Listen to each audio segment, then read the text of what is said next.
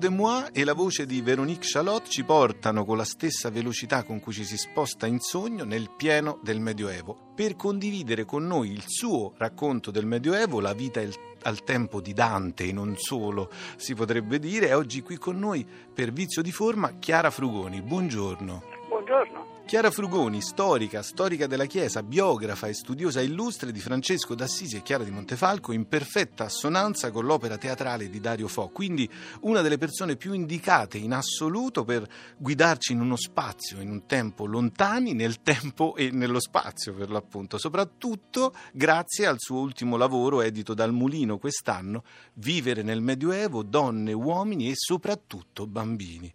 Già dal titolo Frugoni, un modo per raccontare la quotidianità attraverso, e qui parafrasiamo il grande Giuseppe Pontigia, le vite di donne e uomini non sempre illustri. Eh sì, certo, questo è stato proprio un eh, mio desiderio nel raccontare eh, la vita della casa, concentrandomi soprattutto sulla camera da letto, dove naturalmente dormivano anche gli adulti, nonché i bambini, e questo mi ha poi portato a concentrarmi eh, a lungo, su almeno sei capitoli su otto, sui bambini, eh, sulla loro infanzia così difficile e così breve, anche se aveva poi una parentesi assai lieta nei giochi ai quali ho dedicato molto spazio. Ma parlando della camera da letto, lei racconta il tempo notturno del Medioevo e scrive: Il tempo notturno è anche quello dell'amore, ma alle volte all'uomo si sostituisce il diavolo, addirittura il diavolo incubo. Ecco, mentre cita l'enciclopedista Bartolomeo Anglico, che racconta come i mariti possono capire se le mogli gli sono fedeli o no attraverso il diamante, ci racconta che il diamante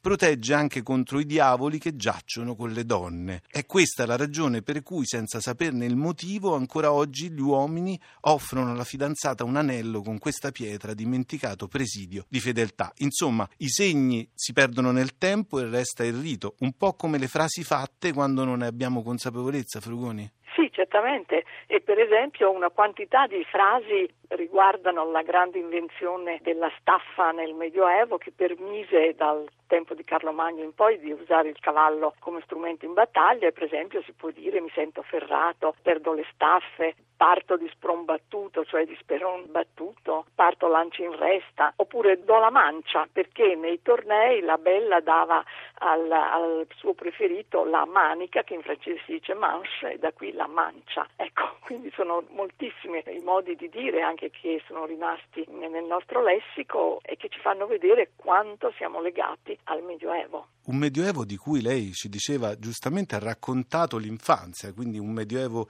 bambino. Abbiamo parlato del diavolo. Il diavolo non era però sempre e solo in agguato a insidiare il legame coniugale. Alle volte, Frugoni, c'erano veri e propri furti di bambini. Lei scrive per i bambini alimentazione sbagliata, mancanza di igiene, disattenzione da parte degli adulti e come non bastasse il demonio.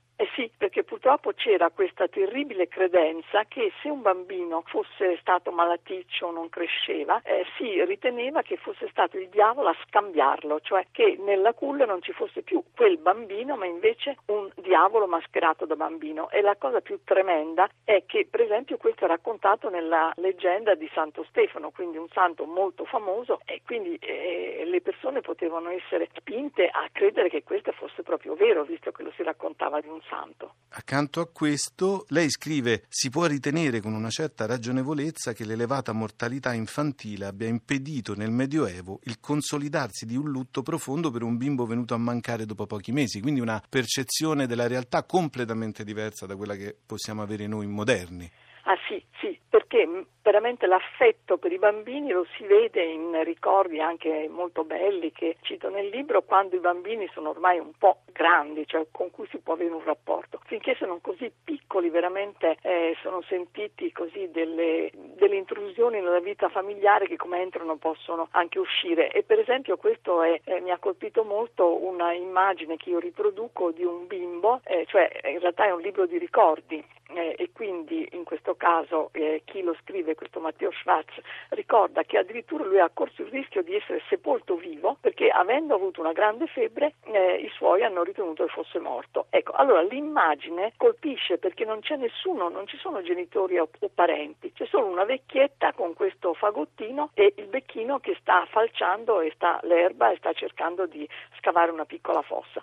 Per fortuna faceva talmente freddo che questo bambino eh, si è ri- rinvenuto e quindi può raccontare questa terribile storia. Il suo libro è pieno di aneddoti come questo mh, raccontati attraverso eh, ricordi, ricordi di, di, mercanti o di, di persone eh, che facevano un'attività diversa da, da, quella della scrittura, ma sempre all'interno del suo libro, e eh, è una questione che ci interessa in particolar modo, lei eh, racconta di Salimbene de Adam e del quesito di Federico II da imperatore. Se un bambino è circondato unicamente da persone mute, quale lingua parlerà? Da imperatore, poco propenso alla trattativa, forse Federico II ordina le balie qualcosa di crudele, no Frugoni? Eh, bellissimo e però è anche veramente quasi commovente la, la, risposta di questa storia certamente mai avvenuta e cioè che appunto i, i, bambini muoiono tutti perché i bambini non possono vivere senza eh, l'affetto, le, le, parole affettuose, le canzoni delle, delle baglie, cioè un bambino per crescere ha bisogno d'affetto e questo in fondo è di nuovo una cosa molto moderna.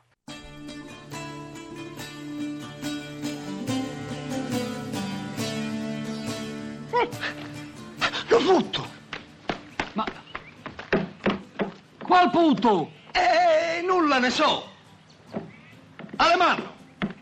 Ma codesto fantino così ravvolto in ricchi panni, a chi è figlio? Eh? E tu? Non a chi tu sei figlio, che ben potemo immaginare chi pote essere tua madre, ma di chi tu sei scherano. Svoller, mein Name ist Torz. Il König Mondo. Un tunz, un funz, un kunz. Dice che lui si chiama Thors. E il fanzolin Le Fiol de Boimondo, re normanno di Sicilia, da due anni in Terra Santa a combattere gli infedeli. Profittando di che, lo fratello minor de Boimondo, Prince Turone, mira a ciaparsi lo regno. Ecco perché dona molto denaro all'alemano per copare lo nipotino Childerico, erede del trono. Tanta roba, diciuto? Eh, quasi, sa. Mica riassunto, ecco.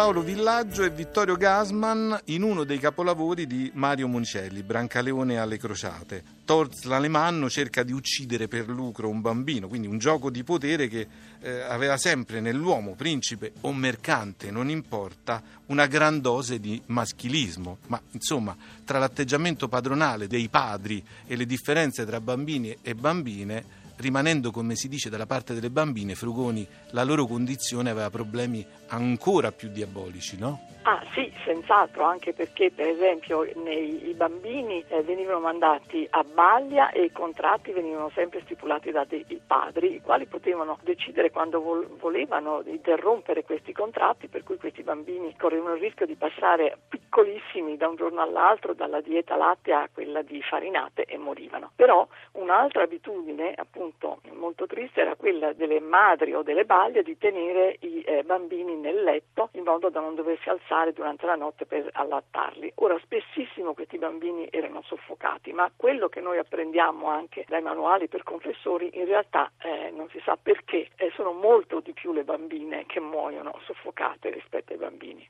Quindi resta comunque un interrogativo molto pesante, soprattutto perché per quanto riguarda la, la pedagogia del tempo, sia per bambini che per bambini, ma peggio per le bambine purtroppo, lei racconta di questo trattato di grammatica datato 1273 che si apre con un disegno, con un maestro che tiene nella mano destra la frusta, la sinistra atteggiata in un gesto di disapprovazione e il ragazzino che supplica a mani giunte, oh buon maestro ti prometto che studierò sempre, un metodo non proprio montessoriano direi. No, la scuola era durissima, cioè c'era una grandissima differenza fra l'apprendimento ancora in casa dove si insegnava ai bambini in maniera abbastanza dolce, per esempio, veramente dolce, cioè per esempio incidendo una lettera nella mela oppure attraverso tazze su cui erano scritto l'alfabeto, cioè insomma in una maniera abbastanza affettuosa, mentre invece la scuola dal maestro era proprio sinonimo sempre di botte. Io mm, riproduco anche tutto un lungo pezzo di una bellissima biografia di Hubert de Nogent che eh, racconta di queste terribili proprio botte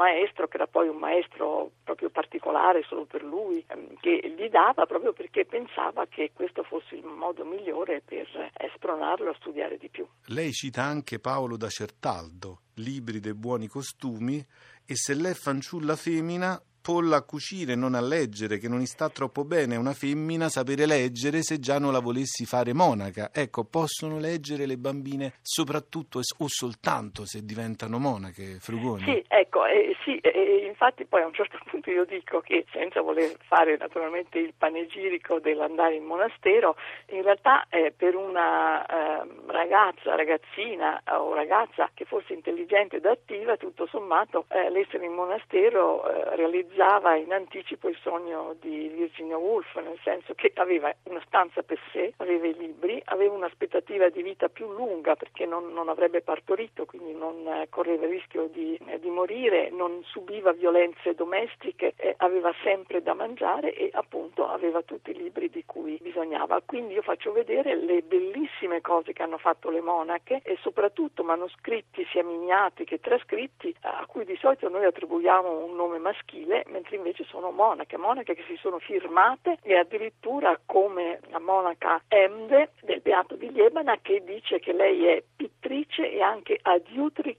dei, cioè aiutante di Dio, nel senso che evidentemente lei pensa che eh, le sue miniature così belle eh, contribuiscono a diffondere il messaggio divino. Si parlava prima di Stefano Protomartire, ma se ci rivolgiamo a Bernardino da Siena, per quanto riguarda questo argomento, c'è il suo, lei cita lo stupefacente commento alle parole di Maria all'Angelo, Ecce Ancilla Domini, che lui traduce Ecco la schiava di Messere Domenidio e lo, lo commenta eh, che tu padre e madre tenga la tua figliola come una schiavetta, evi a spazzare in casa? Sì, sì, fa spazzare a lei, evi a lavare le scudelle, farle lavare a lei. Diciamo che santi fino a un certo punto, Frugoni. Sì, sì, no, è tremendo. San Bernardino era un predicatore straordinario, ma anche terribile e già anche questo racconto è veramente per noi ci lascia stupefatti, cioè l'idea che appunto per lui eh, il destino di una fanciulla sia solo quella di eh, lavorare e stare in casa, così come anche certe lettere, per esempio quella di Datini da Prato che chiede una schiavetta e la vuole di 8-9 anni e vuole che duri molta fatica e spiega tutte le cose che gli vuol far fare. Insomma, sono cose che veramente fanno, fanno impressione, in fondo durezza di cuore, perlomeno eh, un'assoluta insensibilità verso il mondo dell'infanzia. Siamo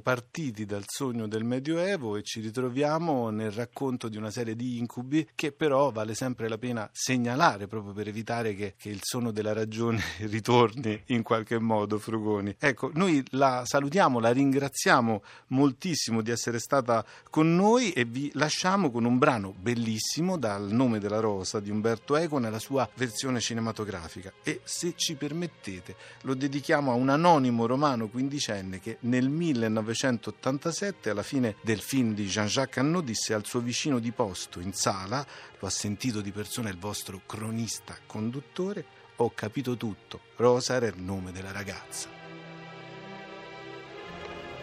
ma l'anticristo può nascere dalla stessa pietà dall'eccessivo amor di Dio o della verità come l'eretico nasce dal santo e l'indemoniato dal veggente. E la verità si manifesta a tratti anche negli errori del mondo, così che dobbiamo decifrarne i segni, anche là dove ci appaiono oscuri e intessuti di una volontà del tutto intesa al male. Non lo vidi più, né so che cosa sia accaduto di lui, ma prego sempre che Dio abbia accolto l'anima sua e gli abbia perdonato i molti atti d'orgoglio che la sua fierezza intellettuale gli aveva fatto commettere.